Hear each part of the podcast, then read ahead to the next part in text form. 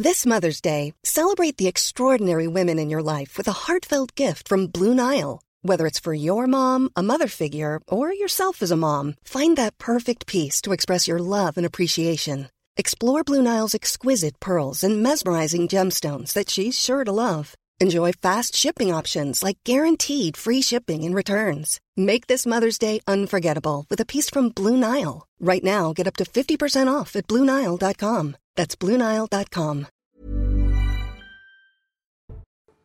Bonjour à tous, très heureux de vous retrouver dans 90 minutes info. On va revenir largement sur la suite des déclarations inquiétantes de Vladimir Poutine, la réaction de la communauté euh, internationale au menu également, la question des éoliennes. Stop ou encore, alors qu'Emmanuel Macron vient d'inaugurer le premier parc offshore en, au large de Saint-Nazaire. On en parle avec vous. Ludovine de la Rochère, bonjour. Bonjour Olivier. Présidente de la Manif pour tous. À vos côtés, Pierre Lelouch, bonjour.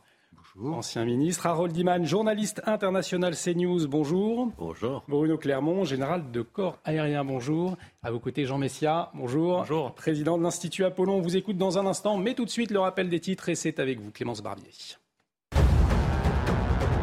En Iran, au moins 31 personnes ont été tuées depuis le début des manifestations il y a six jours. Ces manifestants protestaient contre la mort d'une femme détenue par la police des mœurs. Les responsables iraniens nient toute implication des forces de sécurité dans la mort de ces manifestants. Le meurtrier de Julien Videlaine est condamné à 20 ans de prison. Le verdict est tombé en début d'après-midi. L'avocat général avait, lui, requis 30 ans de réclusion criminelle. Muting Ulung avait tué en 2014 le petit ami de sa fille. Mardi, le père avait affirmé avoir perdu l'esprit à la vue de sa fille avec un homme nu. L'indemnisation des pompiers volontaires va être revalorisée d'environ 3,5% dès le mois d'octobre. C'est ce que réclamaient les soldats du feu particulièrement sollicités cet été sur les incendies de forêt. C'est une reconnaissance de l'engagement et du contexte historique, a réagi Grégory Allion, le président de la Fédération nationale des sapeurs-pompiers de France. Dans un instant, vous retrouverez la chronique écho d'Éric de Ritmaten.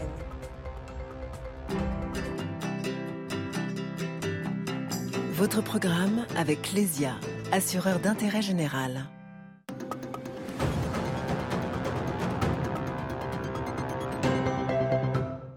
Les taux d'intérêt, oui, commencent à inquiéter les marchés boursiers. Hier soir aux États-Unis, ils ont encore grimpé de trois quarts de point pour atteindre 3,25% les taux, alors qu'il y a un an, ils étaient presque à 0%, et on parle de 4,5% en 2023. En Europe, la BCE veut juguler l'inflation, elle veut revenir à 2% d'inflation, et donc les taux vont continuer d'augmenter. Mais c'est ennuyeux pour euh, la France, avec notamment sa dette. La charge de la dette atteint déjà 42 milliards précise Bercy. Tout cela, eh bien, fait chuter les marchés euh, boursiers. Hier soir, Wall Street a vraiment dévissé. Ce matin, Paris a ouvert en chute de 1,7%. Là, actuellement, ça se calme. Mais depuis le début de l'année, à Paris, on est à moins 16%. Le dollar, lui, grimpe. C'est bien pour les touristes qui viennent en Europe, puisqu'ils dépensent plus, ils apportent des devises. En revanche, pour nos importations qui sont faites en dollars, comme le pétrole, les denrées alimentaires, eh bien, cela va nous coûter de plus en plus cher. C'était votre programme avec Lesia, assureur d'intérêt général. Et de retour sur le plateau de 90 minutes info. Et pour commencer, on va tout de suite prendre la direction de New York, puisqu'il euh, y a une réunion des ministres des Affaires étrangères du Conseil de sécurité de l'ONU. C'est cet après-midi, après l'annonce euh, de la mobilisation des réservistes, bien sûr, hein, de l'armée par Vladimir Poutine, mais aussi les menaces russes euh, qui concernent l'utilisation de l'arme nucléaire. Elisabeth Guedel, bonjour. Alors, de nouvelles sanctions hein, euh, sur la table contre la Russie. Ah oui, ça, les, les ministres des Affaires étrangères euh, européens se sont réunis d'urgence dans la nuit suite aux déclarations, vous l'avez dit, de Vladimir Poutine, pour euh, répondre à, ces dernières actions du dirigeant russe. Et donc, ils ont dit qu'ils réfléchissaient à euh, de nouvelles sanctions. La semaine dernière, ce sont les Américains qui avaient pris des, des sanctions euh, euh, nouvelles visant des responsables des banquiers russes. Et bien là, les Européens veulent passer eux aussi à l'action. Et vous venez de parler de cette réunion au Conseil de sécurité qui va débuter dans une demi-heure. On retrouvera des Européens, mais les 15 membres du Conseil de sécurité au niveau des ministres, ministres des Affaires étrangères. C'est la réunion la plus importante de cette semaine d'Assemblée générale des Nations unies, puisque c'est la seule qui se passe au niveau ministériel. C'est Catherine Colonna, la ministre française, qui va la présider. La France préside le Conseil de sécurité ce mois de septembre et il va être question de l'Ukraine et surtout de l'impunité des auteurs de crimes de guerre, euh, torture, euh, exécution. Euh, comment punir ces auteurs Évidemment, tous les yeux vont être braqués sur Sergei Lavrov, le ministre russe, qui a dit qu'il viendrait à un sauf coup de théâtre. Il sera là. Il représente Vladimir Poutine durant cette, cette semaine d'Assemblée générale des Nations unies. Il va évidemment se défendre. on va entendre son discours et donc la réaction des autres, des 14 autres ministres des Affaires étrangères de ce Conseil de sécurité. Donc on verra ce qu'il en sortira. Pas de sanctions à attendre hein, euh, pour à l'issue de cette réunion, en tout cas un isolement très net euh, du ministre euh, russe de la Russie. C'est l'objectif des Européens, des Américains. Merci Elisabeth. Elisabeth Guedel, correspondante pour CNews à New York. Je me tourne vers vous, Bruno Clermont. Donc, il faut tenir notre ligne hein, face au, chantage de Poutine. Ce sont les mots d'Emmanuel Macron. Il ajoute que la France n'est pas en guerre contre la Russie plus de sanctions, plus d'armes pour l'Ukraine, euh, est-ce que cela veut dire que l'on oublie aujourd'hui encore plus la voie diplomatique euh, dans, cette guerre en Ukraine? Bah, Je pense que les derniers jours ont démontré que euh, le, temps de la diplomatie n'est pas arrivé. On entend plutôt des discours guerriers, des escalades verbales, des prises de position, en particulier de la Russie, qui laissent augurer des mois à venir très difficiles. pourquoi le temps de la diplomatie n'est pas arrivé? C'est qu'on est toujours dans le dialogue des armes. Euh, aujourd'hui, euh, le front qui s'est stabilisé au milieu de l'été est en train de, bouger en faveur des Ukrainiens. Et donc, les Ukrainiens ont l'intention de continuer à prendre leur avantage et, les Russes ont l'intention à résister à, l'avantage qu'ont pris les Ukrainiens et éventuellement à lancer une contre-offensive. L'armée russe n'est pas défaite, l'armée ukrainienne n'est pas défaite, c'est le temps des canons, c'est pas le camp de la diplomatie, en tout cas, c'est pas la voie que choisissent ces pays.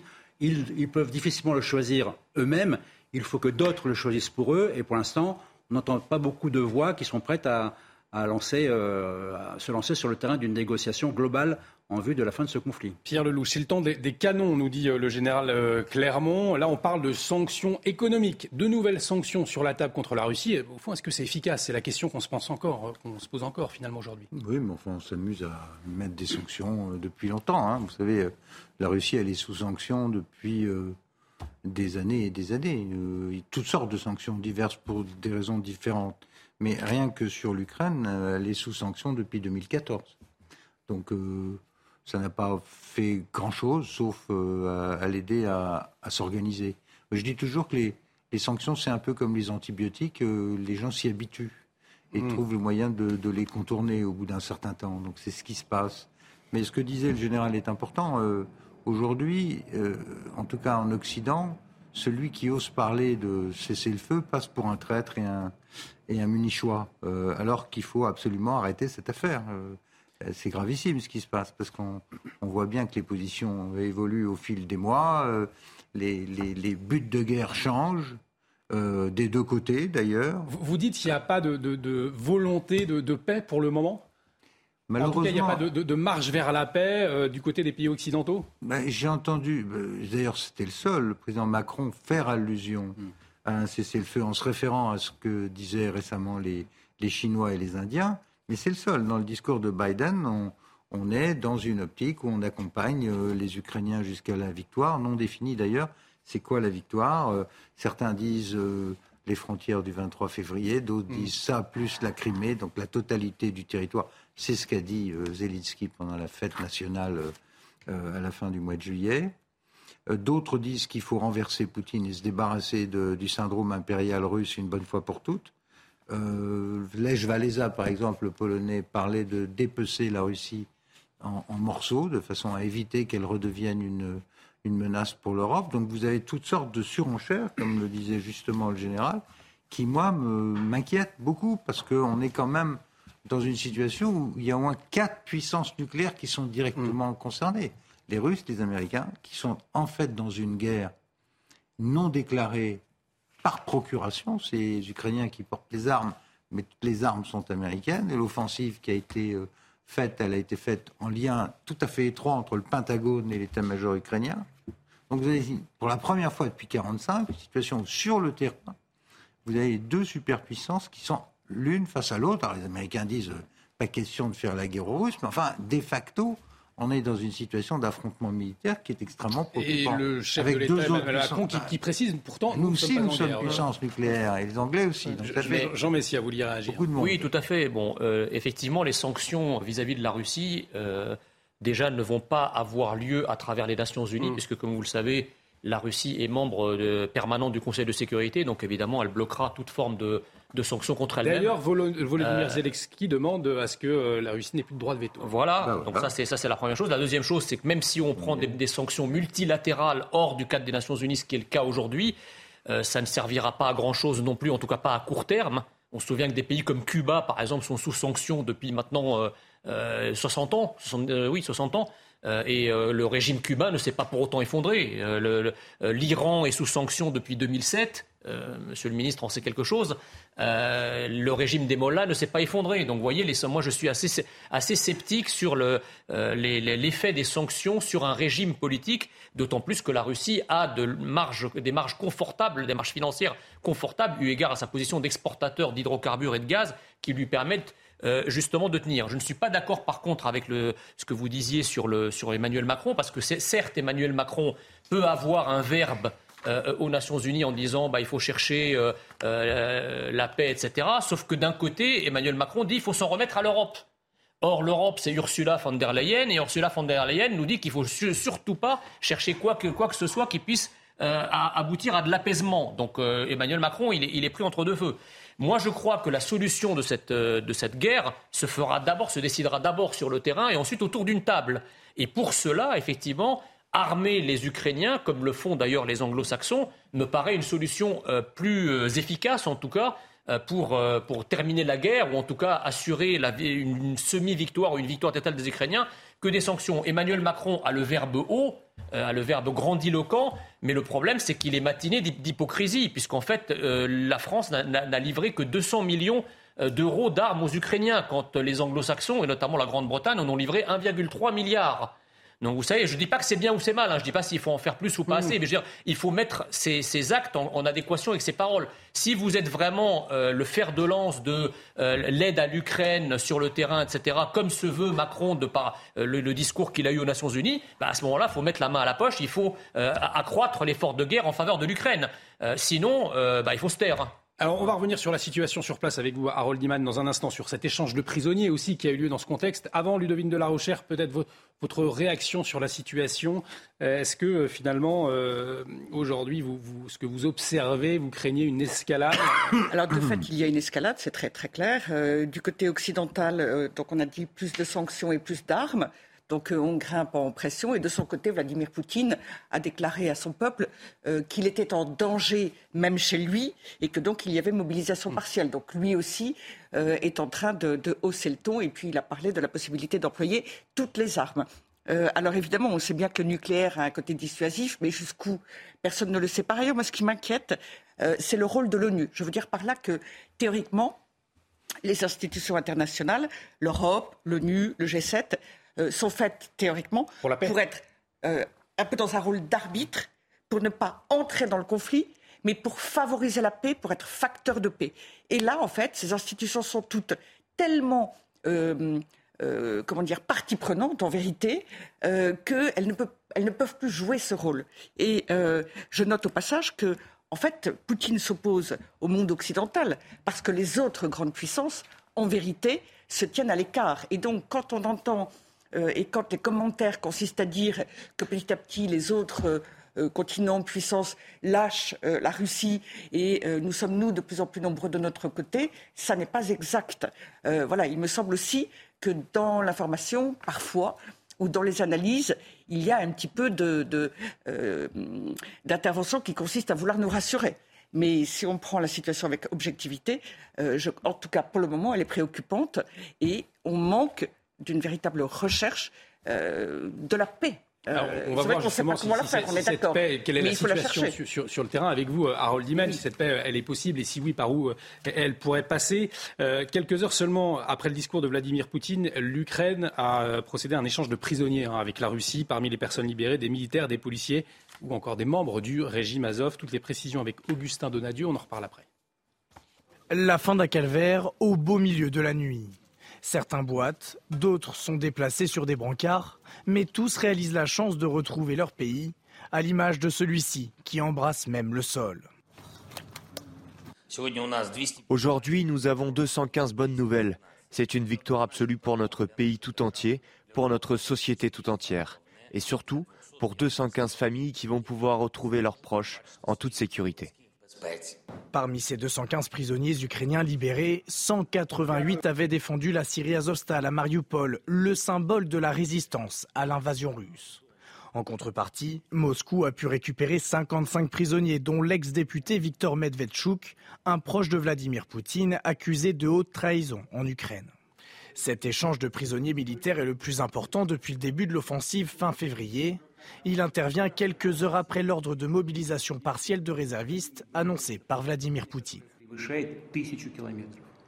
Et ça vient de tomber, on va, peut-être pouvoir en parler. L'Allemagne se dit euh, prête à accueillir les déserteurs russes. Hein, une déclaration euh, de l'Allemagne à l'instant. Harold Iman, peut-être un point sur la situation sur place. On a vu cet échange de prisonniers, pourtant dans un contexte très conflictuel, en tout cas dans un contexte, d'escalade. Quelle est la, situation sur place? Qu'est-ce qu'on en sait aujourd'hui? Bah, Déjà, si on fait ça au, chiffre, 215 Ukrainiens contre 55 euh, Russes, je ne sais pas si euh, la, Russie, euh, je ne sais pas ce qu'elle a négocié précisément. Ce n'est pas énorme, 55. Hein, Par contre, il y a un personnage très important, Viktor Medvedchuk, qui était un peu le proconsul de Vladimir Poutine en Ukraine, un grand oligarque qui a pris fait et cause pour Vladimir Poutine en Ukraine. Euh, c'est la Turquie et l'Arabie saoudite qui ont été les médiateurs, parce que le prince héritier Mohamed Ben Salman a d'excellentes relations avec Vladimir Poutine. Donc, il a fait venir tous les étrangers qui étaient euh, prisonniers en Russie, c'est-à-dire la Légion internationale qui se battait avec les Ukrainiens, et c'est eux qui sont allés en Arabie saoudite. par contre, il y a aussi cinq personnes qui étaient, je pense, des, euh, on n'a pas toute la lumière là-dessus, qui étaient des commandants de la brigade Azov, qui se sont retrouvés à Ankara. Mhm. Et voilà, Erdogan qui rentre lui aussi dans la danse, lui qui est à la fois euh, fournisseur d'armes à l'Ukraine et qui achète des produits russes. Donc euh, véritablement, il est indispensable, incontournable et inclassable. Général Bruno Clermont, comment est-ce qu'on peut interpréter cet échange de prisonniers? Je le disais, euh, dans un contexte où les tensions sont au plus haut aujourd'hui. Bah, ça veut dire que des négociations sont possibles, à condition de trouver des sujets à négocier, des, bons négociateurs. Et là, effectivement, Erdogan se positionne comme le meilleur négociateur de ce conflit depuis le début. Euh, ça confirme cette, position. Donc il rejouera un rôle décisif dans les semaines qui viennent. Il le sait, il compte bien en jouer. Et le deuxième point, c'est que ça permet aussi à Mohamed Ben Salman de se refaire une petite santé.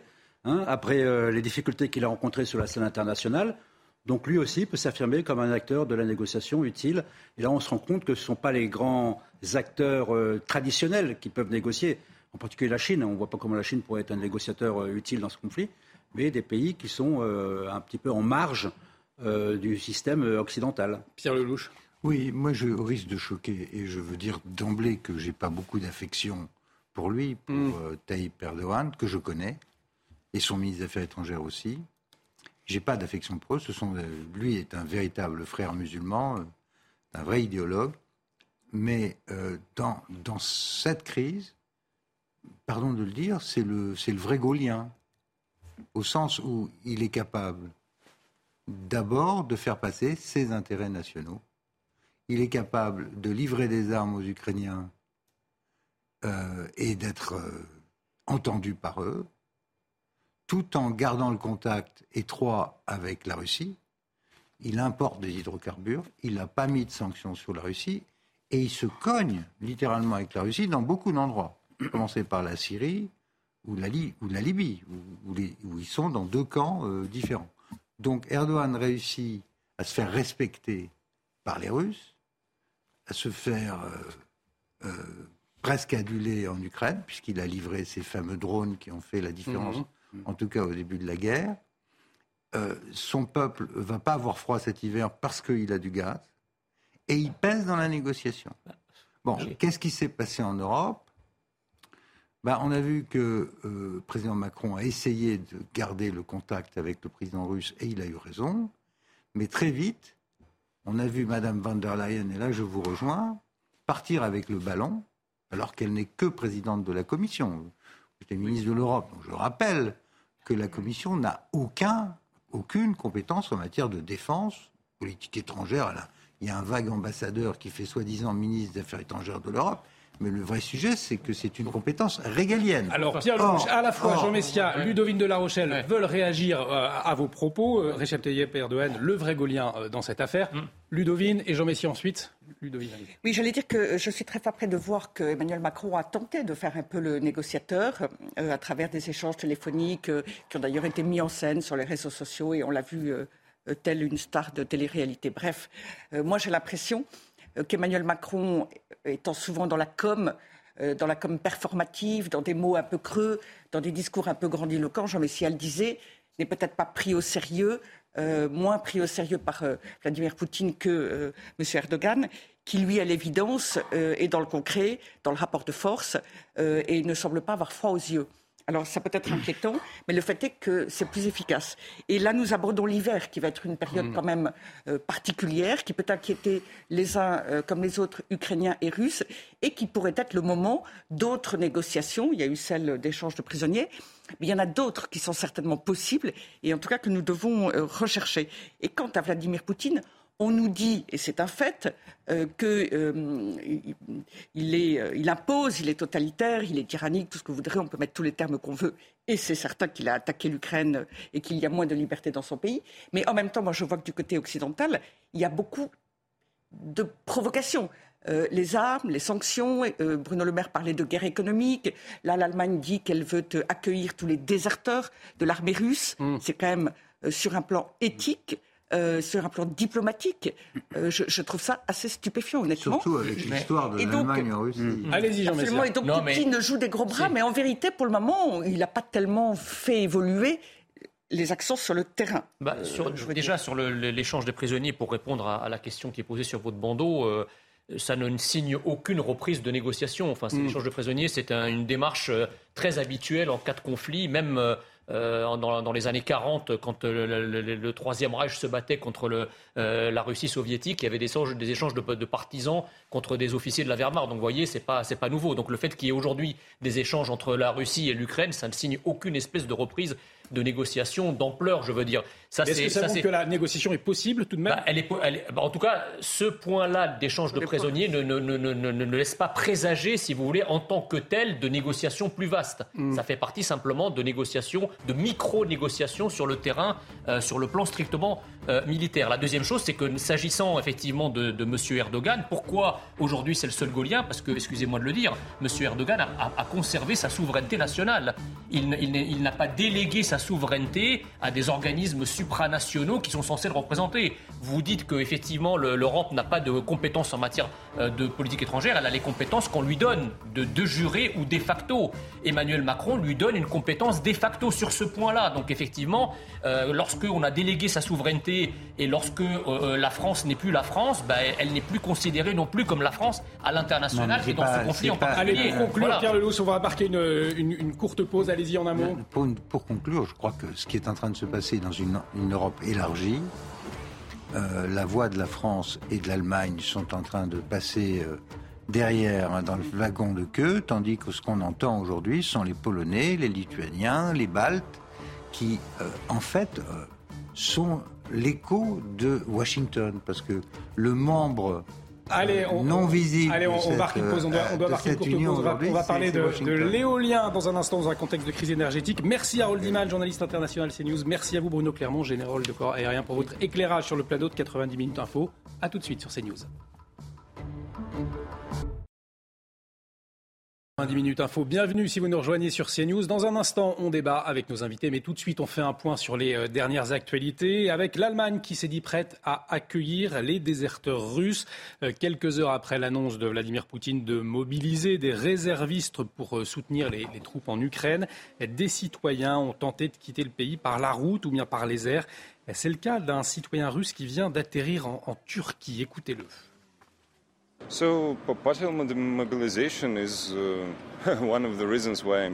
La mobilisation partielle est l'une des raisons pour lesquelles je suis ici. C'est une très mauvaise mesure et il semble qu'elle puisse entraîner énormément de problèmes pour beaucoup de citoyens russes. Bien sûr, je suis inquiet.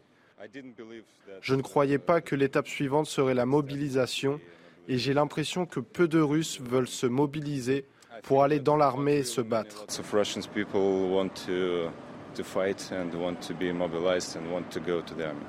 la réunion des ministres des Affaires étrangères russes du Conseil des ministres des Affaires étrangères du Conseil de sécurité de l'ONU pardon, vient de débuter. De nouvelles sanctions contre la Russie sont sur la table. Le chef de la diplomatie russe, Sergei Lavrov, devait, devrait être présent pour répondre au flot de critiques. Emmanuel Macron inaugure aujourd'hui le premier parc éolien en mer en France. Les 80 éoliennes sont installées au large de Saint-Nazaire, c'est en Loire-Atlantique. Le président veut aller deux fois plus vite sur les projets d'énergie renouvelable. Le chef de l'État promet l'installation d'une cinquantaine de parcs d'éoliennes en mer d'ici 2050. L'éolien qui divise les habitants. Vous allez le voir avec ce reportage de Michael Chailloux. Les dernières éoliennes ont rejoint le large début septembre. Les habitants découvrent pour la première fois cet alignement de 80 machines visibles au plus près à 12 km de la côte, comme ici à Basse-sur-Mer. C'est vrai que pour la vue, par exemple, bah, comme là, là c'est pas terrible quoi. Ça fait beaucoup et euh, mais ça gâche la vue complètement quoi, c'est clair. Même réaction chez les maires du littoral qui estiment que la pollution visuelle est beaucoup plus importante qu'annoncée. On peut considérer que la ligne d'horizon que vous avez ici, elle est quand même défigurée. On nous a montré des images de synthèse qui n'étaient pas en fin de compte vraiment la réalité. Et ça aussi, il y a une perception euh, des habitants ici qui disent que le bâton d'allumette s'est transformé plutôt euh, en tronc, si ce n'est euh, même en arbre assez prééminent. En réalité, une grande majorité des habitants et tous les élus sont partagés sur la question, entre condamner une pollution visuelle et accepter une réponse écolo à notre précarité énergétique. C'est mieux qu'une centrale nucléaire? La nécessité parfois fait loi et c'est pour ça que ce mal qui est visible, ben, il est nécessaire aussi dans euh, le fonctionnement de notre vie quotidienne. Le maire de la Baule estime qu'un vrai effort de pédagogie doit être fait pour faire accepter les futurs projets éoliens au large. À Basse-sur-Mer, la commune réclame un doublement de sa compensation financière, estimée à 277 000 euros par an. Et les éoliennes, euh, solution ou pollution, on en débat hein, dans quelques instants avec nos invités. Au volet judiciaire, 20 ans de prison pour Mutine Ulug. Le verdict est tombé en début d'après-midi. L'avocat général, lui, avait requis 30 ans de réclusion criminelle contre ce père qui avait tué en 2014 le petit ami de sa fille. L'avocat de l'accusé, maître Franck Berton, se réjouit de cette décision. Écoutez-le. Je crois que c'est une bonne décision. D'abord, elle est empreinte d'humanité, elle est empreinte de sagesse. Elle permet aujourd'hui de, clore euh, le dossier judiciaire, bien évidemment pas ce drame, mais le dossier judiciaire, puisque M. Luc ne fera pas appel de cette décision. Euh, il accepte bien évidemment cette décision et cette condamnation à 20 ans de réclusion criminelle. Euh, je crois qu'il faut saluer le courage de la Cour et des jurés qui ont rendu une décision à la fois pleine d'humanité, de compréhension. Et au volet judiciaire, toujours la remise en liberté sous euh, contrôle judiciaire d'Aminata Diallo. Elle entend bien prouver son innocence. Elle est suspectée d'être la commanditaire de l'agression de Keira Amraoui. C'est sa coéquipière au Paris Saint-Germain. Son avocat, maître Mourad Batik, dénonce une enquête à charge contre sa cliente. Euh, la réalité de ce dossier, c'est que pour l'instant, pour l'instant, on a euh, une exploitation du téléphone qui a été faite, à notre sens, très à charge pour ne pas dire exclusivement à charge. C'est-à-dire qu'il a fallu euh, euh, fouiller beaucoup avant de trouver les messages euh, d'amitié qui ont été envoyés entre Kaira Amraoui et Aminata Diallo. Et pourtant, des messages d'amitié, il y en a. Et il n'y en a pas un petit peu, il y en a beaucoup.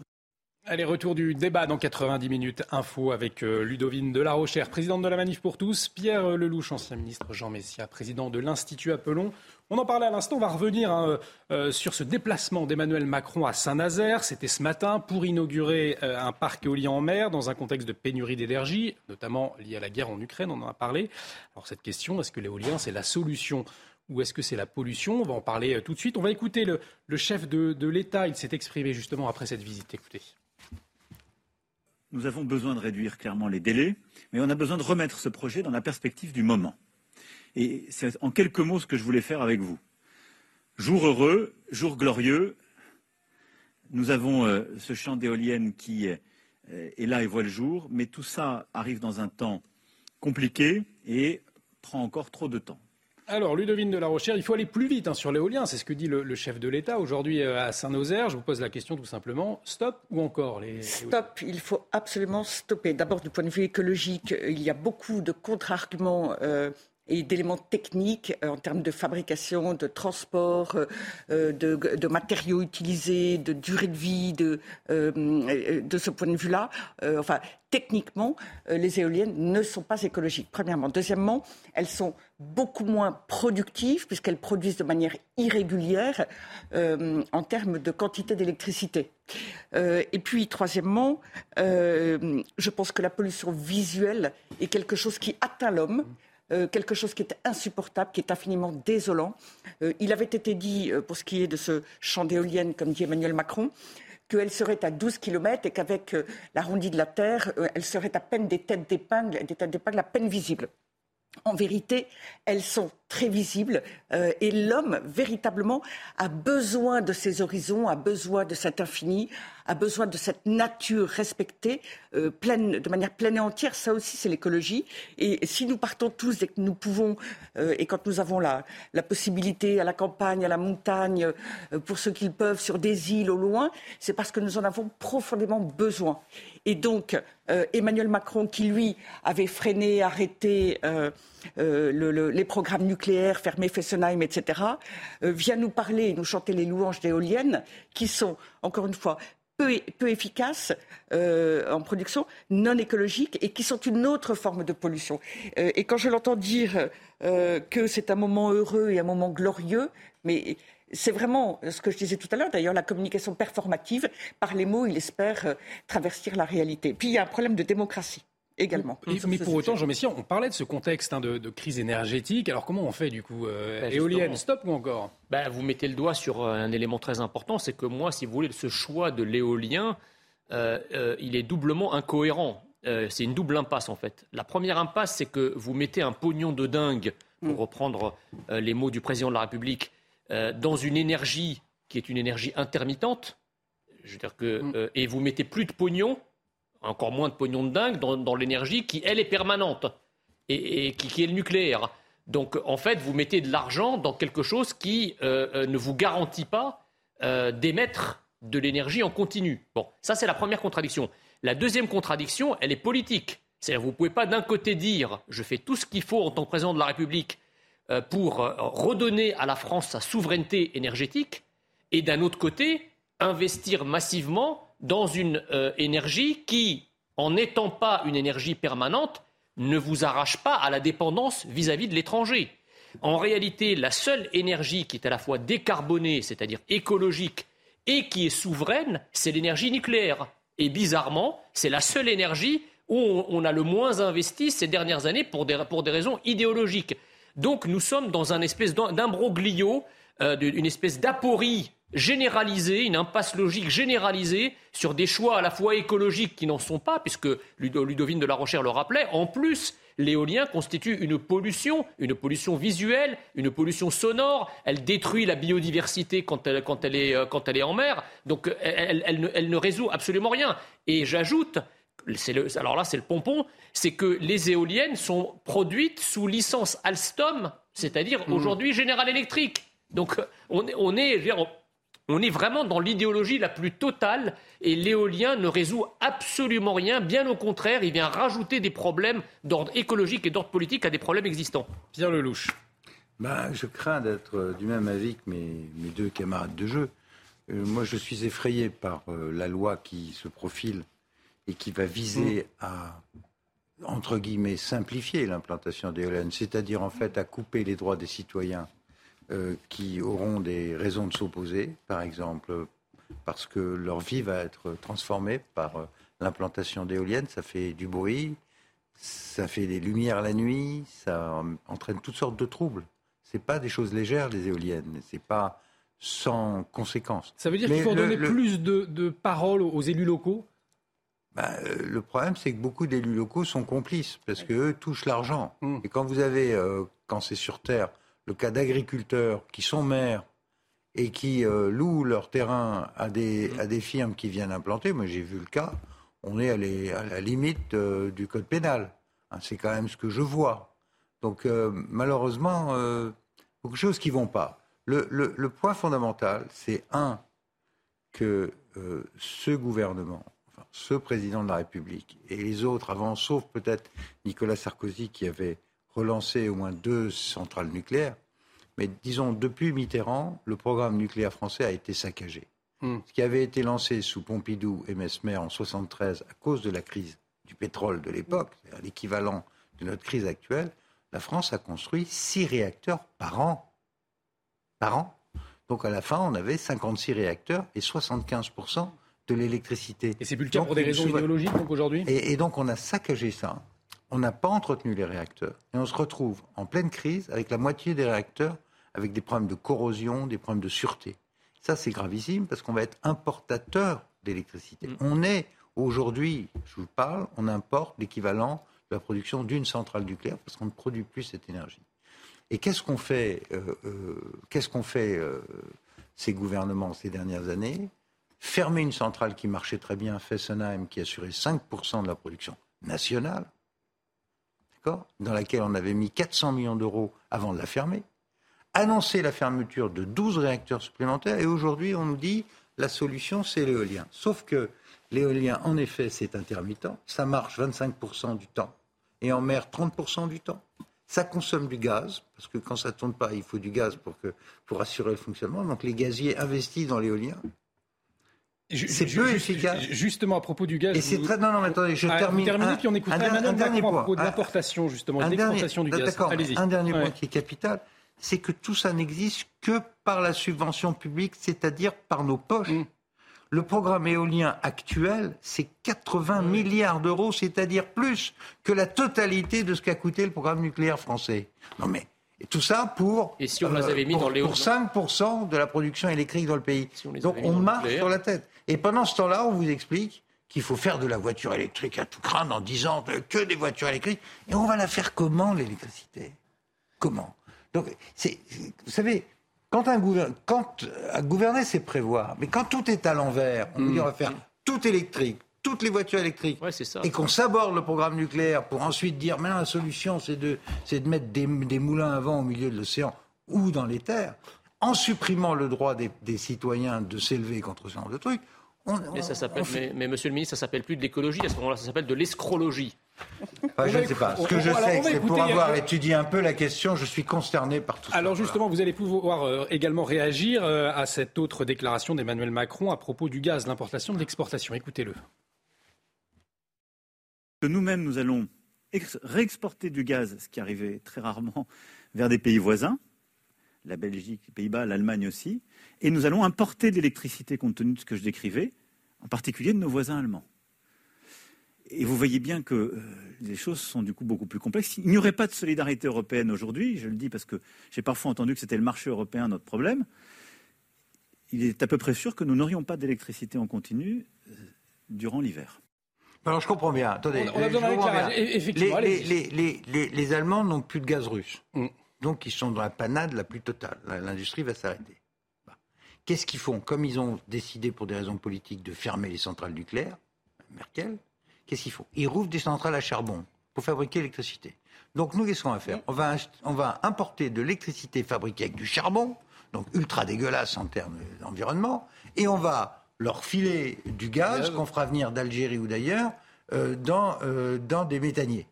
Et, et tout ça est présenté comme une grande cohérence européenne. Mais attendez, euh, là, euh, ça va plus du tout là. On a effectivement du, du, du, mal à comprendre la, la, logique parfois qui est suivie. Alors on le sait, il y a aussi un, un contexte. Je croyais qu'on était, euh, était, un pays souverain. Olivier, je pense qu'il n'y a absolument aucune logique. C'est euh, clairement du au jour le jour. Et ce qu'Emmanuel Macron a dit avant-hier et hier, il l'a oublié aujourd'hui. Le fait que le nucléaire, euh, que le, euh, la baisse de la production nucléaire soit notamment euh, de sa faute, euh, il l'a tout à fait nié et il l'a rejeté sur EDF. Et là, il a oublié que le prix du gaz augmente considérablement suite aux sanctions, que les Français vont payer le gaz beaucoup plus cher, mais c'est pas grave. On va en plus en exporter ailleurs. Et en effet, on va utiliser de l'électricité produite par les usines à charbon. Alors, il faut quand même dire que le nucléaire, c'est pas écologique non plus. Il faut être franc, il faut être clair. Le nucléaire n'est pas non plus la panacée. Mais il se trouve qu'aujourd'hui, on n'a pas mieux, on n'a pas plus efficace. Euh, et euh, le, le, problème des éoliennes, c'est que si on couvrait la France entière d'éoliennes et toutes les côtes, ça ne suffirait toujours pas. Et ce serait honnêtement un cauchemar. Jean Messia. Non, c'est ce que je disais, c'est-à-dire qu'effectivement, l'éolien me semble être une gigantesque escrologie. Euh, c'est une escrologie écologique, puisqu'on l'a vu, c'est une escrologie financière également, et, et c'est une escrologie politique également, parce que je pense que ce que fait euh, Emmanuel Macron avec cette inauguration, c'est aussi un coup de com' et un appel du pied euh, à une partie de la NUPES euh, qui, euh, effectivement, est très, très en avant sur ces, sur, ces, sur ces problématiques. Je ne suis pas sûr que lui-même, intelligent qu'il est, ça on peut au moins lui reconnaître, soit convaincu, si vous voulez, de la pertinence de ce choix au regard de tous les éléments factuels, scientifiques, euh, économiques euh, et, écologiques euh, qui, sont, qui militent contre. Oui, mais Jean, pour lui, il y a une chose qui est importante, c'est l'Europe. C'est pas la France, c'est l'Europe. Oui, oui, oui. oui c'est la possibilité de mettre en avant l'Europe et de dire que peu importe le sort de nos concitoyens français dont il est le président de la République, c'est une vue d'ensemble au niveau européen qui nous invite à avoir. Les, les, Hollandais qui vont venir en, en, tourisme sur les côtes atlantiques et qui vont voir ces laideurs. Alors, on est Pierre Lelouch, pour conclure sur ce sujet, parce que j'aimerais bien vous entendre sur, ce sondage chez News à, propos de la question des, migrants accueillis euh, à la campagne, mais peut-être Pierre Lelouch pour conclure. Pour conclure, je dirais que le gouvernement n'a cessé d'évoluer sur le sujet. J'ai devant moi des déclarations de Mme Borne quand elle était ministre de, de la Transition écologique il y a à peine deux ans, et elle disait développement anarchique des éoliennes, saturation visuelle. Nous sommes en train d'enlaidir notre pays. Tous les entrées de ville sont absolument immondes. Il y a des ronds-points partout. Et pour, pour maintenant, pour euh, tout arranger, on fout des éoliennes partout sur les montagnes, sur nos côtes. Euh, c'est à se désespérer. On a le pays, le plus beau pays du monde, on est en train de le saccager. Et ça fait partie des causes des incivilités quand l'environnement est laid, quand il est objectivement laid, bétonné, toute nature est partie et tout. Cela explique aussi des comportements qui ne sont pas, euh, qui deviennent agressifs et Vous disiez quelque chose de très juste tout à l'heure. L'être humain, il a besoin d'un horizon. Il y a un horizon qui est cassé comme ça. Et, dans l'écologie, on devrait respecter, on doit respecter l'environnement, la nature. Et dans la nature, on trouve notamment la beauté. Et ça, euh, les écologistes l'ont oublié, malheureusement. Allez, je vous propose de revenir maintenant sur cette proposition d'Emmanuel euh, Macron euh, pour une meilleure répartition des étrangers sur le territoire et les accueillir davantage dans les zones rurales. On en a beaucoup parlé. CNews a sorti euh, un sondage, une opinion très partagée. Hein, c'est ce que euh, révèle ce sondage ce, jeudi. Les précisions de Gauthier Lebret. Et puis après, on fera un tour de table pour avoir votre point de vue.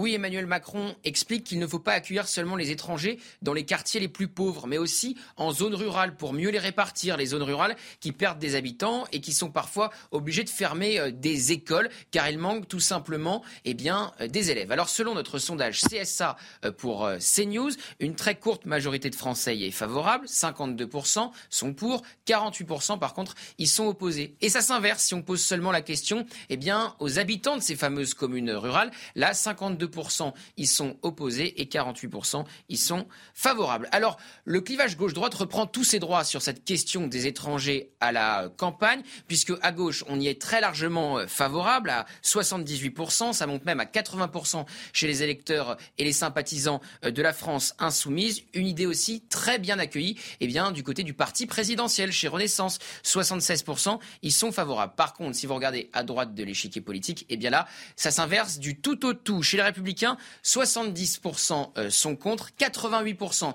au Rassemblement national et ça monte même à 97% chez Reconquête, le parti d'Éric Zemmour. Alors Jean Messia, euh, les Français de communes rurales, plutôt opposés pas vraiment une, surprise. Euh, pour autant, une meilleure répartition des, étrangers qui arrivent sur le territoire français, pourquoi pas? Est-ce que ce n'est pas un moyen finalement pour une meilleure assimilation? Si vous mettez euh, bah, trois, quatre familles à la campagne, euh, au milieu d'un village, par exemple. Bah, le problème, si vous voulez, c'est que le fait de vouloir répartir les, étrangers, les migrants à la campagne, ça prouve bien que dans les villes, c'est le trop-plein et qu'il y a trop d'immigration. alors évidemment, quand on pose la question aux Français en disant, compte tenu euh, euh, des, euh, comment dirais-je, du nombre actuel et de la concentration actuelle de migrants, est-ce que vous êtes favorable à ce qu'on les ventile pour décharger en quelque sorte les grandes métropoles et alléger les fardeaux à la fois sécuritaires, financiers, identitaires des grandes métropoles vers des zones un peu plus rurales? Évidemment que la réponse va être oui. Mais je pense que la question, en fait, elle est mal posée. Parce que si vous posez la question de savoir est-ce que vous voulez plus d'immigration ou est-ce que vous voulez qu'on arrête l'immigration Les mêmes vont vous répondre, euh, dans des proportions, je pense, beaucoup plus fortes, qui veulent l'arrêt de l'immigration. Donc, euh, euh, en l'état actuel des choses, ils veulent effectivement alléger le fardeau des grandes villes, mais ça ne veut pas dire qu'ils sont favorables, par principe, à la ventilation de migrants qui continuent d'arriver. Et c'est bien là le problème de la, de la politique d'Emmanuel Macron en la matière. C'est que Emmanuel Macron nous parle toujours de comment finalement répartir l'immigration. Il n'y a rien dans le projet d'Emmanuel Macron depuis qu'il a été élu pour la première fois en 2017 et depuis toutes les lois qui ont été votées en l'espèce, rien qui permette d'arrêter l'immigration. Alors moi je vais vous dire, je pense que les Français sont pour la répartition et la ventilation des migrants, mais dans leur pays d'origine, pas sur le territoire français. 30 secondes, Pierre Lelouch, est-ce que vous partagez euh, ce que vient de dire Jean Messi Ah oui, mais le vrai sujet, c'est le contrôle de l'immigration. Il faut quand même savoir qu'en France, là je vous donne de mémoire les chiffres du ministère de l'Intérieur, chacun pourra vérifier. 270 000 visas de longue durée sont donnés par an en France. 90 000 regroupements familiales. 10% de ces visas sont pour le travail. À ça, il faut ajouter 140 000 demandeurs d'asile, sans compter les clandestins. Donc on est en train de parler de 400 000 personnes, équivalent de la ville de Bordeaux par an. On aura l'occasion Alors effectivement, vous pouvez la ventiler comme vous voulez, mais ça On arrive au terme de, cette seconde partie. On, reviendra euh, tout à l'heure sur ces faits divers qui marquent l'actualité et puis qui interrogent hein, sur l'évolution de notre société. Restez avec nous sur CNews. À tout de suite. De retour sur le plateau de 90 minutes info. Bienvenue si vous nous rejoignez pour cette troisième partie. Dans un instant, euh, on retrouve Ludovine de la Rochère, Pierre Lelouch, Jean Messia. Mais tout de suite, le rappel des titres avec vous, euh, Clémence Barbier. La réunion des ministres des Affaires étrangères du Conseil de sécurité de l'ONU a débuté il y a quelques minutes. Juste avant, en conférence de presse, la ministre française des Affaires étrangères a, affirmé au sujet de la Russie Il n'y a pas de paix sans justice. Un trafic de médicaments démantelé cette semaine en région Rhône-Alpes. Une dizaine de personnes ont été interpellées et placées en garde à vue. Elles sont soupçonnées d'avoir participé à l'obtention frauduleuse de médicaments et à leur revente en toute illégalité. Les médicaments étaient obtenus dans différentes pharmacies avec des ordonnances volées ou falsifiées. Économiser 15% d'énergie cet hiver, c'est la volonté du quartier d'affaires de la Défense à l'ouest de Paris. Dans un contexte de flambée des prix, les entreprises du quartier d'affaires sont invitées à éteindre les bureaux et les lumières la nuit, baisser d'un degré ou deux le chauffage et optimiser la gestion technique de leurs bâtiments. Merci Clémence Barbier. Prochain point sur l'actualité, 17h. Alors pour cette dernière partie, je vous propose de, revenir sur ces faits divers euh, qui marquent l'actualité. On en parle sur CNews et qui interrogent hein, aussi sur, sur l'évolution de la société. Il y a ce verdict, 20 ans de prison euh, pour Ulux. C'est le, nom de ce meurtrier en 2014 qui avait tué Julien Videlaine, euh, ce jeune homme de 20 ans, de 18, tué de 18 coups de couteau par le, père de, de, sa petite amie. Alors Laurence Ferrari et ses invités vont longuement en parler dans quelques instants. Je vous propose euh, qu'on s'intéresse, nous, à cet autre fait divers euh, dont, on parle. C'est cette affaire euh, concernant la joueuse de football Aminata Diallo, suspectée d'être la commanditaire de l'agression de Kera Amraoui, c'est sa coéquipière au PSG. On regarde ce sujet de Michael Dos Santos, on en parle ensuite.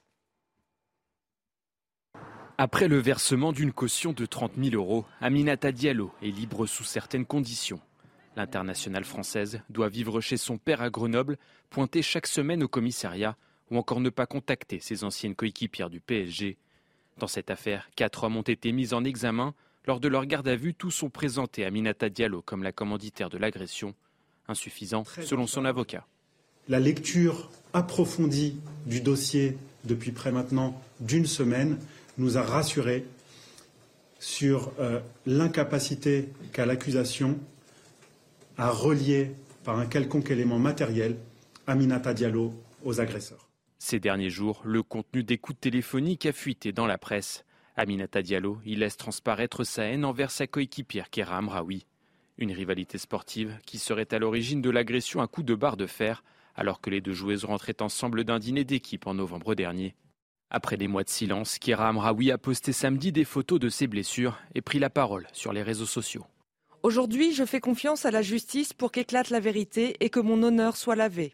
Je suis impatiente que mon nom soit à nouveau seulement associé aux pages sportives et quitte les rubriques judiciaires. Écarté du groupe, Kera Amraoui a réintégré mardi l'effectif du PSG. Ludoven de la Recherche, c'est vrai, une affaire qui interpelle parce que des sportifs de, haut niveau, euh, on attend une exemplarité, en tout cas une transmission de certaines valeurs, des, valeurs euh, transmises par le, sport. C'est-à-dire que là, on parle de sa coéquipière. Alors, euh, on verra ce qu'il en est à la suite de l'enquête, hmm. mais si les faits étaient avérés, c'est évidemment particulièrement choquant dans le monde sportif, dont on sait en effet les valeurs de solidarité, d'effort, de dépassement de soi.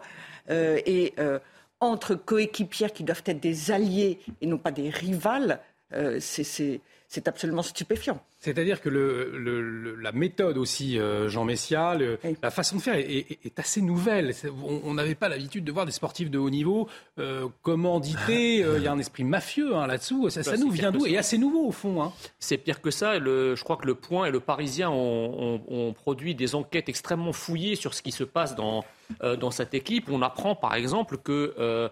Euh, Madame Diallo, avec son agent officieux, un certain César, fomentait en réalité une sorte de complot euh, anti-blanc au sein de l'équipe. D'ailleurs, il, publie un certain nombre euh, d'extraits de conversations où l'agent de Daminata Diallo dit, euh, où il fustige les racailles de Baptou, donc les Baptou c'est les blancs, qu'il faut découper au sein du club. Donc on découvre en réalité que par-delà cette affaire, cette affaire se fait sur un fond de racisme anti-blanc, une sorte d'épuration ethnique sportive au sein du, du PSG, ce qui est gravissime. Euh, et, moi, ça, c'est un élément qui m'a beaucoup, beaucoup scandalisé. Par-delà, évidemment, l'agression euh, qui elle-même est, condamnable. Un, mode opératoire nouveau, euh, Pierre Lelouch, est-ce qu'on pourrait parler de la tribalisation des conflits? On peut employer ce terme-là? Vous avez mis le doigt sur l'essentiel. Il y a quelque chose qui est profondément dérangeant dans, dans, ce qui est en train de devenir le football national et, et au-delà. il y a des affaires dans tous les coins des affaires à la FIFA, euh, Blatter, Platini, des affaires dans l'obtention de la, de la Coupe au Qatar. Euh, euh, on est quand même dans une drôle de situation où on va faire des Jeux olympiques de ski dans un endroit où il n'y a pas de neige et on va jouer au foot au Qatar dans un endroit où on ne peut pas jouer au foot tellement il fait chaud. Mais tout le monde trouve ça normal parce que tout ça est inondé de, inondé de pognon. Les équipes sont inondées de pognon, les jeunes qui arrivent, beaucoup d'entre eux de l'immigration, ben, leur chance de devenir une star mondiale, c'est le football. Et, alors, on est prêt à tout. Et autour de ça, il y, a des, il y, a des, mouvances de voyous de banlieue qui se greffent sur le frère de tel ou tel joueur. Regardez ce qui se passe avec Pogba. C'est terrible. Euh, cette jeune franco-sénégalaise, même chose. Euh, tout ça euh, avec des, des, des, des, querelles entre ceux qui viennent d'Afrique du Nord, ceux qui viennent d'Afrique noire. Enfin, parce qu'il y avait effectivement un côté grand frère avant du sportif de haut niveau, alors de, l'éducateur. C'est le pognon qui a tué non, mais c'est le pognon. Quand vous voyez que les principales équipes, moi je vois des derbies avec des publicités dans les journaux. Sur un, il y a marqué Qatar, sur l'autre Emirates. On a l'impression d'être des colonies du Golfe. C'est ça le football français. Et Emirates et Qatar. Il y a une composante. Et Ludovine de la Recherche. Il y a évidemment une, une composante alter identitaire extrêmement forte dans le, dans le football qui, comme vous le rappeliez, se, se tribalise. Enfin, je veux dire, aujourd'hui, si vous êtes euh, un jeune Français euh, blanc dans certaines banlieues, vous ne pouvez pas jouer au foot. Vaut mieux, parce on, vous explique que vous n'avez pas le profil et qu'il faut être effectivement racisé pour pouvoir jouer au, foot et, notamment dans le foot de haut niveau. Donc il y a, il y a un véritable racisme à l'œuvre, comme je le disais tout à l'heure, et ça fait partie. Dans, les équipes de foot, vraiment, c'est pas justement un lieu du vivre ensemble. Justement pas. justement pas. Et justement, alors ceux qui, je, je m'étonne d'ailleurs de voir que tous ceux euh, tous les ayatollahs de, la discrimination positive je ne les entends jamais parler de la discrimination positive au sein du foot qui consisterait justement à, remettre, euh, à remettre, des blancs à l'intérieur des, des, équipes. Parce que ça aussi, quand on parle de discrimination positive, il faut soit être en faveur de toutes les discriminations positives, soit se la fermer et ne pas en parler. Mais euh, Qu'est-ce qui s'est passé depuis France 98 C'est la France Black Blamber, on en parlait, Ludwig de la Rochère. C'est devenu Black Beurre. Alors je, crains, je, crains, fort qu'un euh, certain nombre de problèmes liés à des cultures euh, et je vais m'en expliquer après, et puis problème de quartier, ne se retrouvent euh, par des joueurs qui sont issus de banlieues dans lesquels, et de cultures dans lesquelles le succès et la fortune de l'un doivent profiter à tous. Mm. Euh, ce qu'on le trouve, et il y a un côté qui peut être formidable, ce que l'on trouve dans certains pays africains, mais il peut, ça peut devenir véritablement du chantage et du racket. et, et Pogba, autour de lui, avait tout un réseau euh, qu'il a fréquenté enfant, jeune, et qui ont voulu profiter de son succès. Et euh, dans le cas de cette footballeuse, il y a visiblement aussi derrière un réseau d'amis, de proches euh, auquel elle a confié, semble-t-il, euh, le fait d'exécuter littéralement euh, sa coéquipière. Et donc là, ce sont des pratiques. Vous parliez de tribalisation, on peut parler, je ne sais pas, oui, tribalisation est peut-être le bon terme. Des, alors ça ne veut pas dire que nous sommes, que le, il y a toujours que des petits seins dans le, dans le, dans le sport, il hein, faut être mm. clair, et, dans le football. Mais là, il y a effectivement un phénomène, une manière de faire qui semble nouvelle et qui semble bien provenir de certains quartiers. Pierre Lelouch, pour conclure, il nous reste quelques secondes. Elle est passée où cette France Black Vous savez, j'ai adoré le foot quand j'étais mm. gamin, comme tous les enfants. Euh, je suis très inquiet de, voir cette dérive euh, de fric partout dans le foot et même maintenant dans le rugby. Regardez, le, regardez ce qui se passe devant les tribunaux là, sur euh, toute la fédération de rugby est, est condamnée par la justice. Mm. L'argent est en train de corrompre complètement le, sport dans, notre pays. Et, puis, et puis, ça pèse sur les télévisions, les budgets sont juste énormes. Et, des jeunes gens, euh, en général issus de milieux modestes, perdent la tête. Ou bien sont amenés à la perdre. Et, ça et on aura l'occasion d'en reparler. Merci Pierre Lelouch, merci Ludovine de la Rochère, merci euh, Jean Messia. Dans un instant, vous retrouvez Laurence Ferrari euh, dans Punchline. Euh, Laurence Ferrari qui reviendra hein, sur ce verdict qui est tombé. 20 ans de prison pour ce franco-kurde qui avait tué le compagnon de sa fille. Restez avec nous sur CNews. Excellent après-midi. When your skin feels nourished and glows, you radiate confidence. Osea makes giving your skin a glow up easy with their clean, clinically proven Mega Moisture Duo. This seaweed powered duo features two of Osea's best sellers, Undaria Algae Body Oil and Undaria Collagen Body Lotion. Glow from the inside out. Get 10% off your first order with code GLOW at OseaMalibu.com. That's O S E A Malibu.com code GLOW.